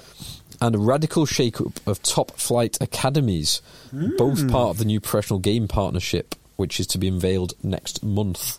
I would get rid Which of is- academies. Yeah, you said so. Radical Or shake. Uh, get rid of RFU funded academies. Yep. So both those two things are things that we've spoke about before. JB, you've been been um, very vocal about the academy side, and we've all spoken about the difficulty that clubs have when a vast proportion of their budget, certainly ones who are lucky enough to have some England players or unlucky enough to have some England players, is taken up by England players who are only available for Yeah. kind of sixty percent of their season. You know, I would. It, I would just take a, a massive hatchet and just hack away at all sorts of expenditure in a Premiership club. So if you look at a Premiership club, and I think the only thing that they should be providing is, and this is going to be controversial, but if I was in charge of one, it would be senior men's rugby. I would have no academy team. I'd have no A team. I'd have no women's team. And then I'd go further. I'd have no inc- uh, no communicate no community engagement team. I would have none of that stuff, none of it at all, unless you could show me that for every community engagement officer that I had, I had a thousand new fans come like come through the door. Th- We're just not doing it. Well, What what about for for um, every three years of a community engagement officer, you get a Tom Curry or a Ben Curry or a Aaron Reed or a I Tom would Roebuck. need a tangible way to, to measure that. Now, what I think really happens in the world is that you get a great link with a top private school, and the private school will develop these players for you. And it doesn't matter if you have a community engagement officer That- because that's, that's the Irish. Huh? That's, the, that's Irish rugby. It's based on about half a dozen I think it's- amazing schools. Well, I mean, you'll- New, New Zealand rugby, Yeah. South, South African rugby, South Africa- yeah, Gra- South- Mm. Grays College, incredible. So if yeah, but if you look at like the Sale DPP, there is this sort of two tier systems in there. All the lads in the local clubs who really want it. I'm not saying the lads who go to say um, Kirkham Grammar don't want it. I'm not saying that at all. But then there's a separate ca- category like Kirk- Kirkham Grammar, Sebpa, and these guys they've just exposed to training over and over again. And what the RFU will not tell anybody, they will not tell the kids growing up, and it's completely unfair which is if you want to make it as a Premiership player, you need to live and breathe this sport from the age of 14, probably all the way up through to 18, probably in a private school because they're the ones who are not afraid of telling you get in the gym, get in the gym every day, uh, do do do do do this every day. Well, I'd You also know, I'd also go back a step and go if by the age of 11, 12 you haven't got really good core skills. yeah, that's another thing. and it isn't doesn't have to be specifically rugby. Like you can, there is transition, like you know, Thea McFarland uh, from basketball, whatever. But you have to have tho- those elements of your skill base. If you haven't established those by 11, 12, you, you, you're just not going to be a top level player. I'm, No. st- I'm still not having the Theo McFarlane. Like Theo McFarlane played rugby a- as a boy growing up in Samoa. did he? That- well, Oh, okay. there's- Of it's course he impos- did. It's It's, the- it's- impossible for him not to. Of course he He's did, six yeah. foot five and he lived in Samoa. Yeah, of course. yeah, it's a fair it? point. yeah, it's a fair point. You know, if you just won't tell you that, I'll say yeah. If we if you have a hits program or some some some nonsense, Yeah, they basically writ- it's like they've written off most of the community game completely. They call it the community game, and they just rely on private schools to develop their you know the next generation of players. I'll tell you what, let, let, let's rattle round the uh, leagues for a second. Uh, just one interesting thing I noticed. Okay. Mm. If you'd have done an accumulator on all on the Premiership and the top 14, I have, that said, we haven't seen the final game, and you, the accumulator was all home wins, Yeah. You'd have you, won. you would have won a massive amount of cash because that is 11 fixtures, all home wins. and it's only two to lose to go. yeah, Toulouse away. at Toulouse away. Pando. Yeah. and Oyana is a bit of a surprise there. I Yeah, imagine you would've Oyonnax got- was a surprise, yeah. You would, would have got reasonable odds on They beat on them. La Rochelle are struggling. And Perpignan beating Toulon as Yeah. well.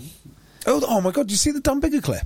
Yeah. that was horrible. That was That horrible was to watch. really, really horrible. If you haven't seen As- it, Dan, as- Big, Dan as- Big is lining up a conversion, and at the moment he steps up to kick it, he just falls on the floor. And Holds his back. Charles Olivon scored a try on eight minutes, and there it's, I'm just looking at the the match result there. It says uh, Dan Bigger missed conversion, not technically missed. He didn't actually take it. Yeah. Oh.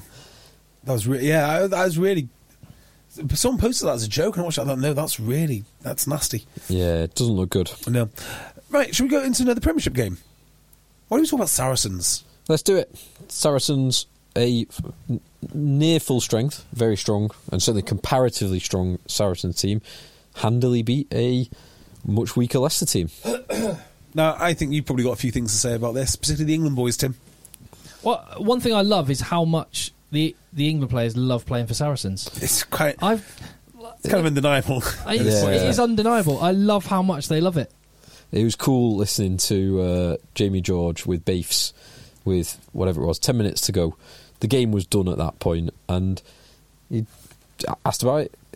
He loves playing for Saracens, but really does. And it, like, it's, it's worked both ways. Saracens have given a lot to the uh, to those England boys and, and anyone who's played there.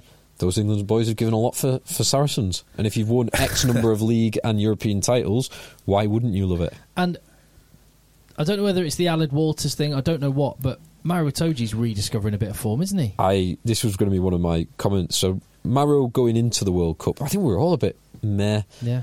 Started off, didn't really do anything. I thought he got better throughout the tournament, and he was he was the best player on the pitch today. Uh, t- yesterday, he was enormous. Uh, but all the England boys did. Billy carried well. Elliot Daly was carrying hard. Yeah. Uh, Farrell controlled the game beautifully. Um, ben Earl is so good. So Uh, Jamie good. Jamie George is so good. So yeah, a lot, a lot going well for the Saracens boys. Um, Leicester, like I But I just mentioned it looking before, at the just bench, bearing in mind what we've been talking about, having a lot of kind of uh, journeyman players and people plugging gaps, the bench for Saracens, England's Theodan, Fiji's Eroni Ma- Maui, uh, Hugh Tizard, Tom Willis. It's just class. Yeah, it's not bad, is it? yeah, yeah, very good. Yeah. Um, th- that I was going to say it wasn't the ben, ben Earl didn't score the try, did he? But that move with The one where he every breaks single- down the right wing and then it No, the one where every single England player seems to touch the ball. So like Jamie George, um, then it goes to Farrell, and someone's wrapping round, and someone else. It was it's a thing of beauty that Ben Earl is so good. Ben Earl is just so good. yeah, Ben Earl's outrageous. Although it, it might upset a few England fans when you hear them talk like, "Oh, we're just so disappointed with our England form, so we, you know, one one match later we decided to play better." It's like, no, no, that's not how it's meant to work. You're meant to be, you know, you may be saying you're upset with your Saracens form, and now I'm going to take it to England and smash South Africa, I'm not, su- I'm not quite sure that's how they phrased it. something like that. It wasn't. It, was- they, they did. Say Uh, they were yeah, I just disappointed tried with their England to. form. I tried to give more. Um, I'll g- give more. Uh, put my body on the line more than in a World Cup semi-final. that's kind of how I heard it. Yeah, It might, yeah, that might be, might be how you heard it. yeah they, they were disappointed with their England form. and They wanted to take it out. For, I mean, they looked great. They They wanted, all wanted to looked great. beat up Leicester. Yeah, Yes. really put Leicester in their place, and you can't say they didn't. Yeah, yeah. This was this was Leicester got two late um, consolation tries, but this was uh, one sided. Yeah, yeah. But you make a good point about how much they want to play. I mean, Saracens are going to be the. Te- Isn't it amazing? Basically, the same team has won everything, got relegated, come back up, won again, and now they're the team to beat. Like, it's just incredible.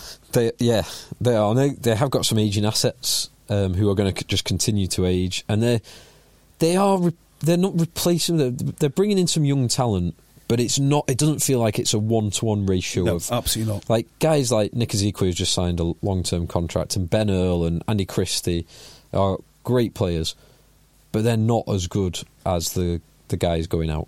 Yeah, your Maros, your Vinopolas. I mean, Maro must be thirty now, I think he's 28, is he? Yeah, Yeah. 29. 29. So Yeah. he's getting up there. Yeah, yeah. They all. What do you reckon they've got? They've got one more crack at Europe, I'd say. But I don't think they'll go far. But then That- that- it- that's Europe, how- they've not. They've, I'll tell you, that's I don't how- think they do because they've just not got the squad depth. That's how uh, that's how old Maratoji is. I'll be able to say this. Like, yeah, right a year from now, I gave him his first Gallagher Premiership Man of the Match medal. Prize winning Marrow. Yeah, There you go. that was geez, that was a long time ago, man. Anyway, Yeah, well, eight or nine years ago. 2015. Do you think people can hear the fireworks going off? Is that what that is? I hope so. I thought it was someone moving around, Oh, my around in your kitchen. No, no, you, it's have just got the uh, head. Yeah, you've got the Do headphones your, on. ki- are your kids like into fireworks and stuff? Oh my god! do they I want had to go the to- worst firework experience on, on Friday night? So, um, we decided to take the kids to Bowden Hockey Club to watch the fireworks. Nothing wrong with fireworks per se, okay, but the way it was sold to me, it was sold to me as like we need to go to the fireworks display because we can't go on Sunday. You got the podcast, so on and so forth. Let's go on Friday. There's a big one going on in Bowden, so off we go to Bowden I don't know what you'd expect from a firework display, but I expect to get there, watch the fireworks, go home. Does anyone think of any, like, any different? Maybe you have to get them a toffee apple or a Yeah. or a Yeah. hot chocolate or something. Or a sparkler. Sparkler, you you yeah. can buy a pint or a, whatever Perfectly. you want, a Bovril. Yeah. Both of you, you, both of you two men are perfectly reasonable, and I wish everyone was as reasonable as you two. So we get there, and immediately the tickets are twenty pound for an adult, Ooh. t- uh, ten pound for a child, or fifty pound for a family. So, okay. It's a bit- I mean, it is, it is Bowden. It is Bowden, I guess. you know, it is. Yeah. So uh, okay, fine. So we, we Wow. get in there, and they count down. They go, "Here we go, the firework display," and you know, it's okay, it's good, but I didn't click. It didn't, it didn't, it didn't immediately hit me. They said this was the children's firework display. It was at seven o'clock. The children's okay. Well, the adults coming. No, no, no. So seven o'clock to seven fifteen was the children's. It's tipping down with rain. There must be thousands of people there. It was rammed. Um, and the next firework display is at eight o'clock. It's Like, 45 I'm not. minutes. I, I can't. I can't do this. I absolutely can't, can't do it. And then the one after that, What's the difference between an adult's and a child's firework display? I do not know. Tim. What? so I managed to Is it stay. like adult? Um, They're they're in the shape of a knob. Bit of blue for the, for the mums and dads. penises everywhere. I, I would stay for that. Actually. Um, and then th- there's another five minutes display 45 minutes after that. So, Flipping heck. yeah, so you've got to wait. I no wonder To they get want, your money's worth. no wonder they want 20 quid for the whole thing. And meanwhile, you're surrounded by concessions, but the the pitch. I mean. I actually think they had more fun in the Somme than I had uh, um, uh, in, in, in, in, that, in that mud. I'm sure that I was so miserable. How long When- did you hang around for? the whole thing? Oh, you did the whole Wow. thing. the whole, the Oh, whole wow. thing. Wow. I was so miserable by the time that I left, and the kids hated it. What did you do in between the firework displays? I looked miserable.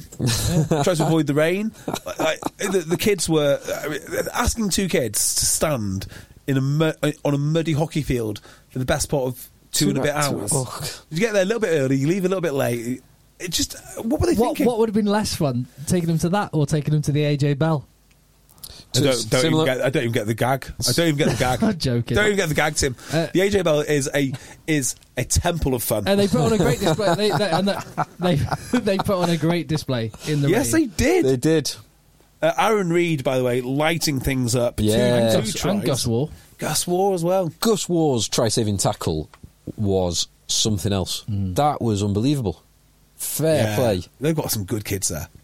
They've got some good kids. Um, but by the way, they're not even that young now. Do you know one thing I want to? Uh, what one thing I think we should do generally over the next? It's a couple of months and it's Six Nations. It's not that far off. No, it's not.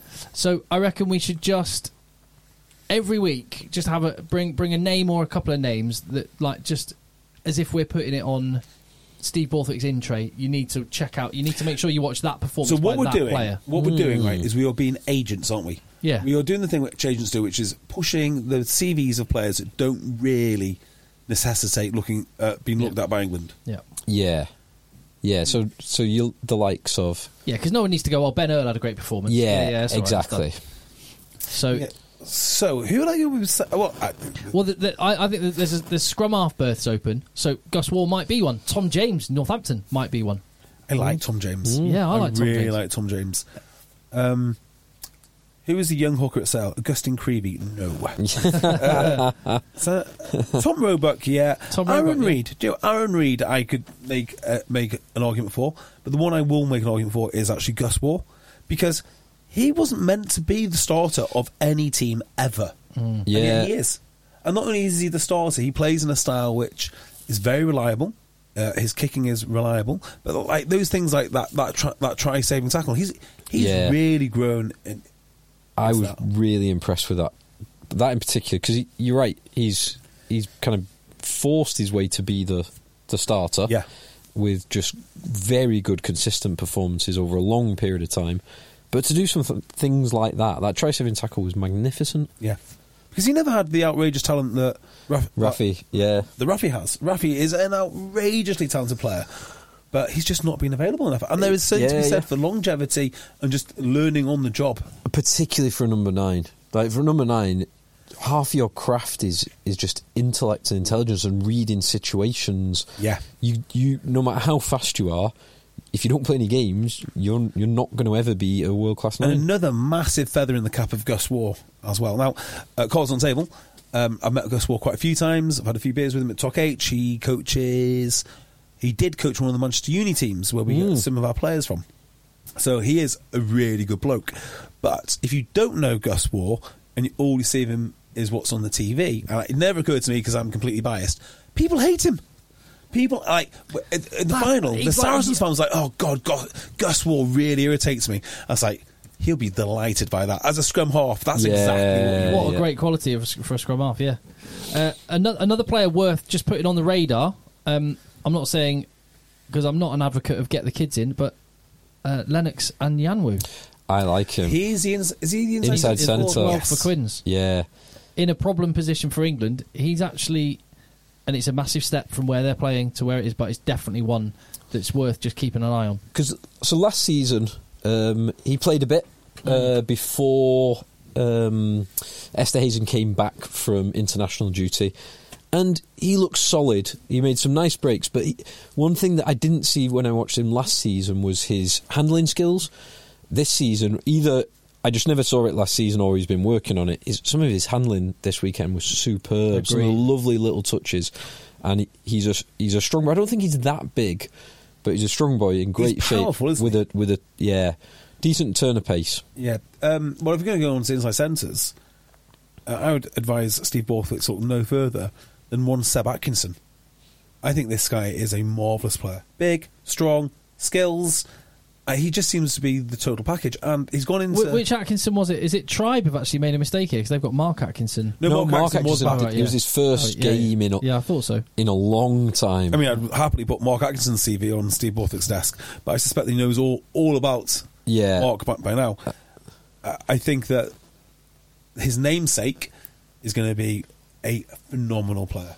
and it is in a weekend where another um, once upon a time, well, once upon a time, maybe an England player, but England hopeful. Dan Kelly had a tough week at playing against Saracens, Yeah. which is not that surprising when you see the guys opposite him. But yeah, he didn't have a great game. So yeah, there, there's a couple of good shouts. Yeah, well, I Len- mean, Lennox and um, Atkin- Seb Atkinson. Um, in in the Quins, in the Quins team, that back three, I- I think probably Nick David. Yes, well, so you, you've got Nick David playing at 15, and then two guys who were injured for pretty much the whole of last year in Tyrone Green and Lewis Liner. Now, perhaps the long term, if Steve Borthwick is going to kind of replace like with like on the wings and go for uh, a solid performer, someone who will be superb under the high, bu- high ball, defensively very good, not make any mistakes.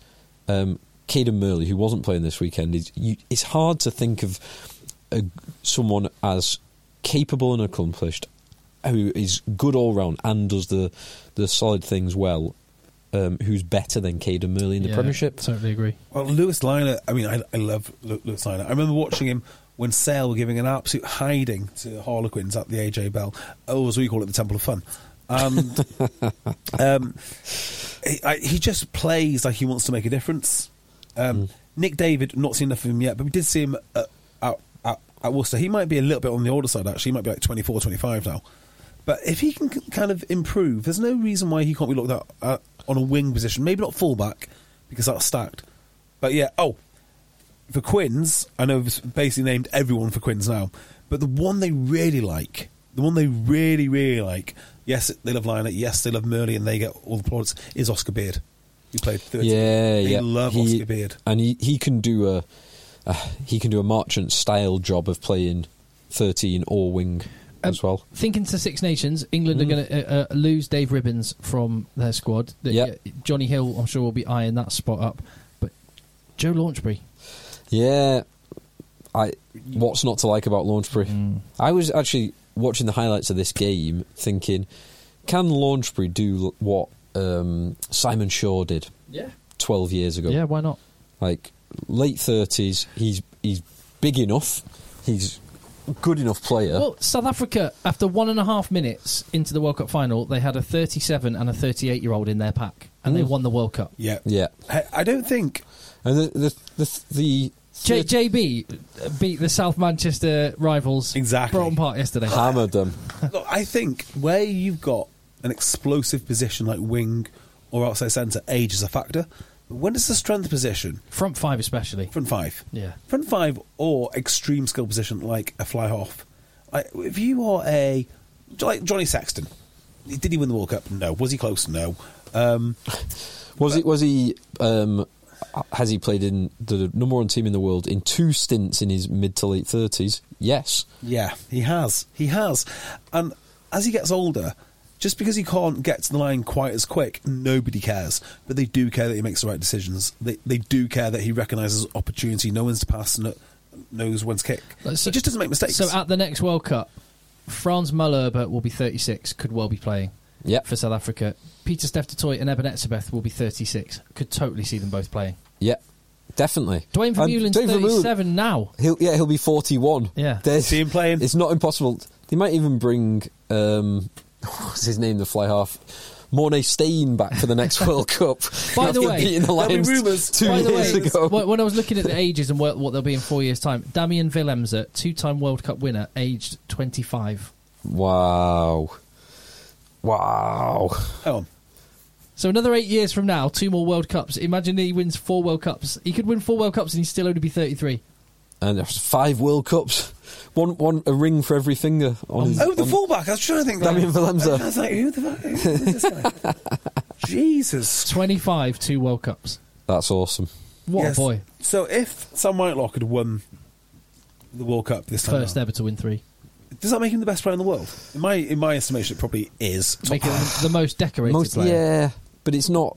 It's like saying, well, Ant- Anton Dupont because they only went out in the quarters. He's not one of the best players in the world. Yeah, but Like, that's everything is predicated on your second rows. d- d- no, Second no. But, rows- Yeah, I was, I was No, gonna no, say, but- when Tom Brady won won his sixth ring as quarterback, he's the quarterback. Yeah. If Yeah. it was someone winning their sixth ring and they're an offensive lineman, yeah, you're not going to go, "Oh, best player ever." well, no, maybe you are, because he's going to be every time he shows up in a defensive line, he must be doing something. yeah, fair. You know, to win six rings, you think, oh, hang on, this guy's been leading the best defense for God knows how long. So Brady was the common factor. If if you found found the other person who was the common factor, who was six rings, you might do. Yeah. And so, you know, being a second row in rugby, when you're trying to bet on, on rugby, this is what I do. I look at the matchup between the second rows and then I look at the matchup between the front rows and then I make a decision. Because that is where it's won and lost all Yeah, the time. yeah. You can't do anything about second rows. And Whitelock is a monster of a second row. I'm just going to look at the results from the. I'm going to fl- see if it's the same in in the URC. I'm going to look at the second rows and the results. Uh, Leinster beat Edinburgh. Leinster got a good win against Edinburgh. The Leinster second rows, Jenkins, Maloney, pretty good against Young and Gilchrist. Both, both They're pretty, pretty good. They're pretty good. pretty good. So that was a fairly even battle actually. Um, Connacht v Ulster. Did you see your, your boys? Oh, Phil got a defeat. I know. dude, big changes. The it was a much changed Joe Ulster Joyce, team. formerly of Bristol, Yep. now, at, now at Connacht and Dowling, and for for Ulster, Alan O'Connor and Sheridan, young I Sheridan. don't know Yeah. who I don't know who those two are. Who are those two? Well, Alan Alan, O'Connor like is old the school. old school second row, six foot four second row. That's Oh, what you good. need to know. Six foot four. Old, old school. Could have been fella. second row when England win, win the World Cup. Just Yeah. about. Um, the South African teams. Just look at them. Glasgow beat the Stormers. That was a good result for them. I was Mm. looking at who's Away. in the actual team. Ben Loader, thirteen for, the Four. Stormers. Is he? Stormers. Yeah. Wow. That is Yeah. that's interesting.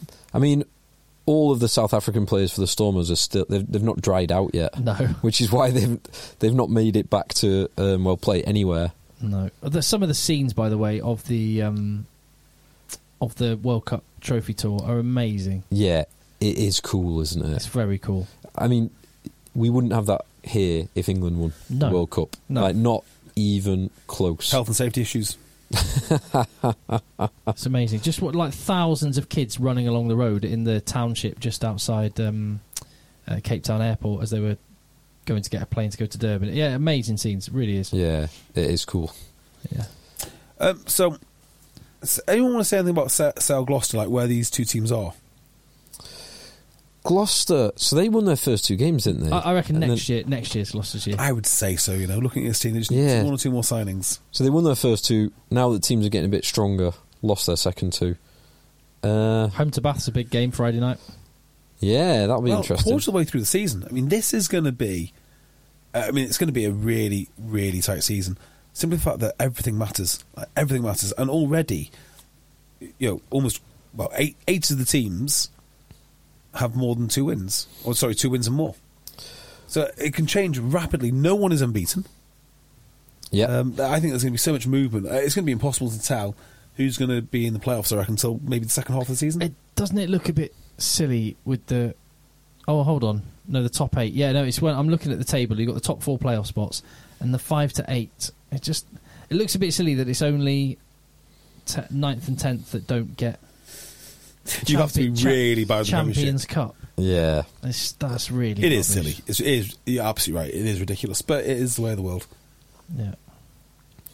One thing I will say about Sale is, um, so I was kind of half watching this game, not watching as close as I perhaps should have been, but some of the hits that went in on Tui Sui were awesome. They did Van- target him. Ernst Van Ryn and Doug Dale and a couple of others, Put- and Sean Up put a really good one in as well. Doug Dale is one hard lad. Like he doesn't get any real credit because he's surrounded by Duprees and Curries. Yeah, Uh, but that's a hell of a place Yeah. to, to grow up and learn your trade. I do like he Doug can, Dale. He can bang. yeah. By the way, I will say it's worth keeping an eye on the championship as well because there's the playoff game now. Ah. Mm. There's the there's the relegation playoff. So Newcastle look like they'll probably play Ealing or Doncaster the way it's panning out so far. Yes. Well, he- New- Newcastle haven't really been close to a win, have they? No, and Ealing's team includes Billy Twelve Trees at twelve. Mm. Yeah. Um, it also features Andrew Davidson, who was at Northampton. Andrew and Davidson, what Tom position? Collins of Northampton. Mm. Wow. Okay. He is good. He's really good. Yeah, really. Yeah, even last year he was Well, he, really signed, good. he signed for London Irish, didn't he? ah, Right. God. That makes sense. Poor, poor bloke. Yeah, that's Yeah, tough. he's the guy who at the start of every season when it's perfectly dry, uh, dry pitches scores 86 tries. Yeah, And yeah. then you don't see him in, in, in December. And come the playoffs, people start talking about Tom Collins again because he's about 60 kilograms max. Yeah. uh, anyone want to talk, talk about any other games? We're not talking about Northampton Bath yet. didn't really see anything other than a couple of the highlights. Um, I'm watching less rugby than I used to of More- English rugby more top fourteen. because I'm watching a bit more top 14 and URC. Yeah, Hmm. so I'm spreading myself a bit thinner, and um, you know, um, if someone wants to pay me to to watch more Premiership rugby, I'm quite happy. Is that literally what our listeners do? Um, right, yeah. So should we look at the games for this coming weekend? Yes, please. I just I was just looking when we see Europe. It's not until it's another month away. Yeah, mid uh, early- 10th of December. 8th, 9th, yeah, 10th of eighth, ninth, December. tenth of December. So before we move, move on to you know, next weekend's games, next week I'm going to make a concerted effort to make sure that I watch Bath. Friday Well, it's night. Friday night, Gloucester v That's- Bath. Yeah, Oh, there we go. Easy. Yeah, Awesome. Easy. You could get down to Gloucester for that. Do you know? you got family in Night, that neck of the night- woods night as well. in Cheltenham. Night out in Cheltenham. got to do something with the kids this weekend. I could just drop them off at my sister in law's and go to watch this game. Dump them, slam the door, run off the game. I wouldn't. E- I wouldn't even need to turn the ignition off. Out. So Friday night is Gloucester v Bath. Uh, that's a really I love that Friday night Gloucester Bath sounds top. That Doesn't it just? yeah. Yeah, both with two wins. Although Bath uh, currently, because of- we're so um, congested, Bath are in the top four, four, and Gloucester in eighth position, even though they got the same number of wins. Yep. Uh, Saturday. So what are we going for? I'll go for a uh, home win. So, Ooh, next game's so, but bloody yeah, good. Bath. Finn Russell didn't play this week. No, Has he picked up a niggle? Or d- uh, I don't know if they're rotating or not. So Yeah, Orlando Bailey Ah, Bailey, played. I think Orlando Bailey's going to see a lot more game time than people realise. Hmm. A lot more. I think they'll come to appreciate him a lot more as well because whatever Finn Russell is, he's not. this a is Bath what you, lad. this is exactly what you said about uh, Freddie Burns and Andre Pollard. Andre Pollard will end up playing twelve for Leicester. Yeah, I did, didn't I? Hang on. Well, he didn't really do anything last last year, in fairness. Hmm. Uh, no, no, hang on. Burns wasn't there last year. Was Burns there last No, year? no, I know. No, you, yeah, Year before. he was before. No, I, I just think they'll end up appreciating Bailey a bit Hmm. uh, more because I'm not. Finn Russell will be there until this contract expires. much like Cipriani, much like whoever the superstar was before that, and superstar was before that. But Bailey's come, come through the system. I wouldn't be surprised if Bailey outlasts Russell there, and they do appreciate him a bit more. Yeah. hmm. Uh, on Saturday, oh, so I'm going for a home win. Uh, I'm going to give, me- Bath win. give me an away win. Yeah, give me a Oh, Okay, Bath win. nice. Uh, Bristol Sale. Hell of a game this is. This is a belter. I don't know because I need to see what Sale field. I'd love Sale to batter Bristol. Goodness me, I'd enjoy that. Just because I want it to happen, I want Sale to beat I think Bristol. if they both put their best teams out, Sale win. Sale win. Yeah, agreed with Uh, that. Leicester v Quins. Uh, I mean, you'd imagine Leicester are going to bring their internationals back for this. I one. think Quinns win They, this. are going to have to. If if those South African boys are uh, sober yet, George even Martin, if they're not, Ollie Chessum's in. Uh, yeah, Montoya So, so is may- in. maybe not Visa. Montoya and Chessum and Martin will be in, Can I just say though about Harlequins? and Stewart. they have Hmm. beaten Exeter, who, other than that loss, would be unbeaten. And Exeter have done a job on sale. I mean, a hell of a job on sale. Yeah. they beat uh, Saracens. Okay, it's not it's not the Saracens that we know and love, but they have they beaten them. dismantled them. Yeah, and today's I, I thought today's win um, from Exeter was very impressive. It was the Exeter of old, like phase after phase, grinding it out, force Bristol to make so I hundreds kn- of tackles. I know I sound like Dean Ryan, right? But if Harlequins can can beat Exeter, and they do so in a Harlequin style, and the way that they played this weekend against Newcastle, who again, So Oh, you say, are you're saying Quins are going to go to Welford Road and win? I just think that, I think they're so dangerous. I'm going for a home win. I know Quins. G- I think if Leicester play their full strength team, they will grind out a win. But I don't- think I think that'll be a dynamite fixture. Yeah, that's great. And on Sunday, uh, Newcastle Saracens. Fine. Yeah, Saracens will play their second team. Rest, All right. rest their England boys. So And- how- So, so that could be a competitive game because Saracens will probably. So my rotate. accumulator Yeah. is all away wins. That's interesting. In s- exact direct opposite to this week, uh, Northampton Exeter. So you're saying Exeter are going to beat Saints? Yeah, yeah, I can see that. The way that Exeter play suits them, suits them going up against uh, Saints. All right, and elsewhere, just running through the URC fixtures for this coming weekend. You've got um, Oh, Zebra, Ulster- Zebra v Sharks, Cardiff Bulls, Ulster Munster. That's Oh. a tasty one, Phil. Your boys have got to start winning. yes, we've, we've won. Oh, you've Well, won, we won- two. won two, yeah. That was your first defeat. Yeah, sorry. Um, and that's oh, that's a good Friday night one. That Ulster Munster, love that. Mm, that is tidy. again, the problem with the URC is the first two fixtures that were mentioned. I mean, I have no idea who is playing. I think going to be Zeb- Zebra versus I, I, Sharks. I imagine it's going to be one way traffic. I, I, I don't know. we don't know which way though. Well, quite yes, quite. And then any Irish, um, any Irish game is always potentially subject to a welfare policy of some sort of thing. So you don't know what's going to show up. And this is the problem with the ORC. On paper, it looks great, and towards the business end, when they do the playoffs, Yeah. it is great. Wh- When, when they get towards the end of the season, it is great. We- The context is a World Cup year. That does that's what changes things significantly Yeah, here. yeah, you are right. Uh, Benetton- but, but there again, the Welsh teams are dreadful, and the Italian teams are dreadful. Just looking at the table. Uh, hey, um, your beloved Benetton beat the Lions. I want to say this week they beat Os- a South Ospreys have African won team. two. Ospreys have won two games. Brilliant. Good for them. I will pay more attention to it. It's just the, the league as a whole.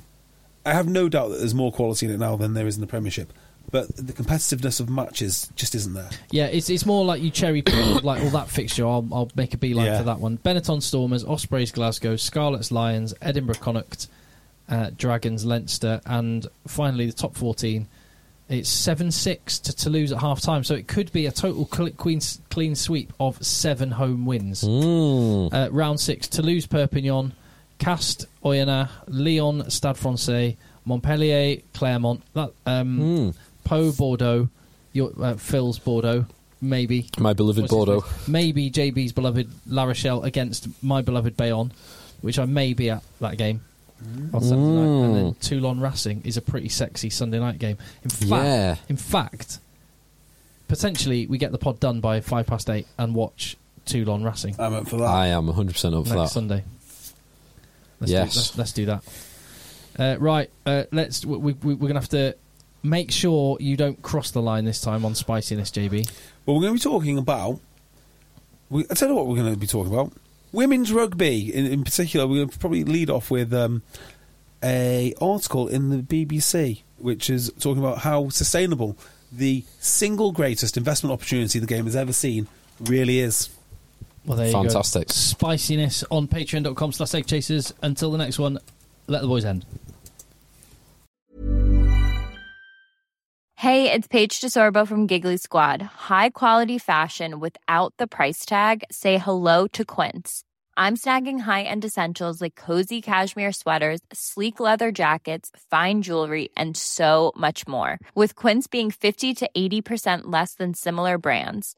And they partner with factories that prioritize safe, ethical, and responsible manufacturing. I love that. Luxury quality within reach. Go to quince.com slash style to get free shipping and 365 day returns on your next order. Quince.com slash style. Mom deserves the best, and there's no better place to shop for Mother's Day than Whole Foods Market. They're your destination for unbeatable savings, from premium gifts to show-stopping flowers and irresistible desserts. Start by saving 33% with Prime on all body care and candles. Then get a 15-stem bunch of tulips for just $9.99 each with Prime. Round out Mom's menu with festive rosé, irresistible berry chantilly cake, and more special treats. Come celebrate Mother's Day at Whole Foods Market. This message comes from BOF sponsor eBay. You'll know real when you get it. It'll say eBay Authenticity Guarantee. And you'll feel it. Maybe it's a head turning handbag, a watch that says it all, jewelry that makes you look like the gem, or sneakers and streetwear so fresh every step feels fly. eBay gets it. So look for the blue check mark next to that thing you love and be confident that every inch, stitch, sole, and logo is checked by experts. With eBay Authenticity Guarantee, you can trust that feeling of real is always in reach. Ensure your next purchase is the real deal. Visit eBay.com for terms.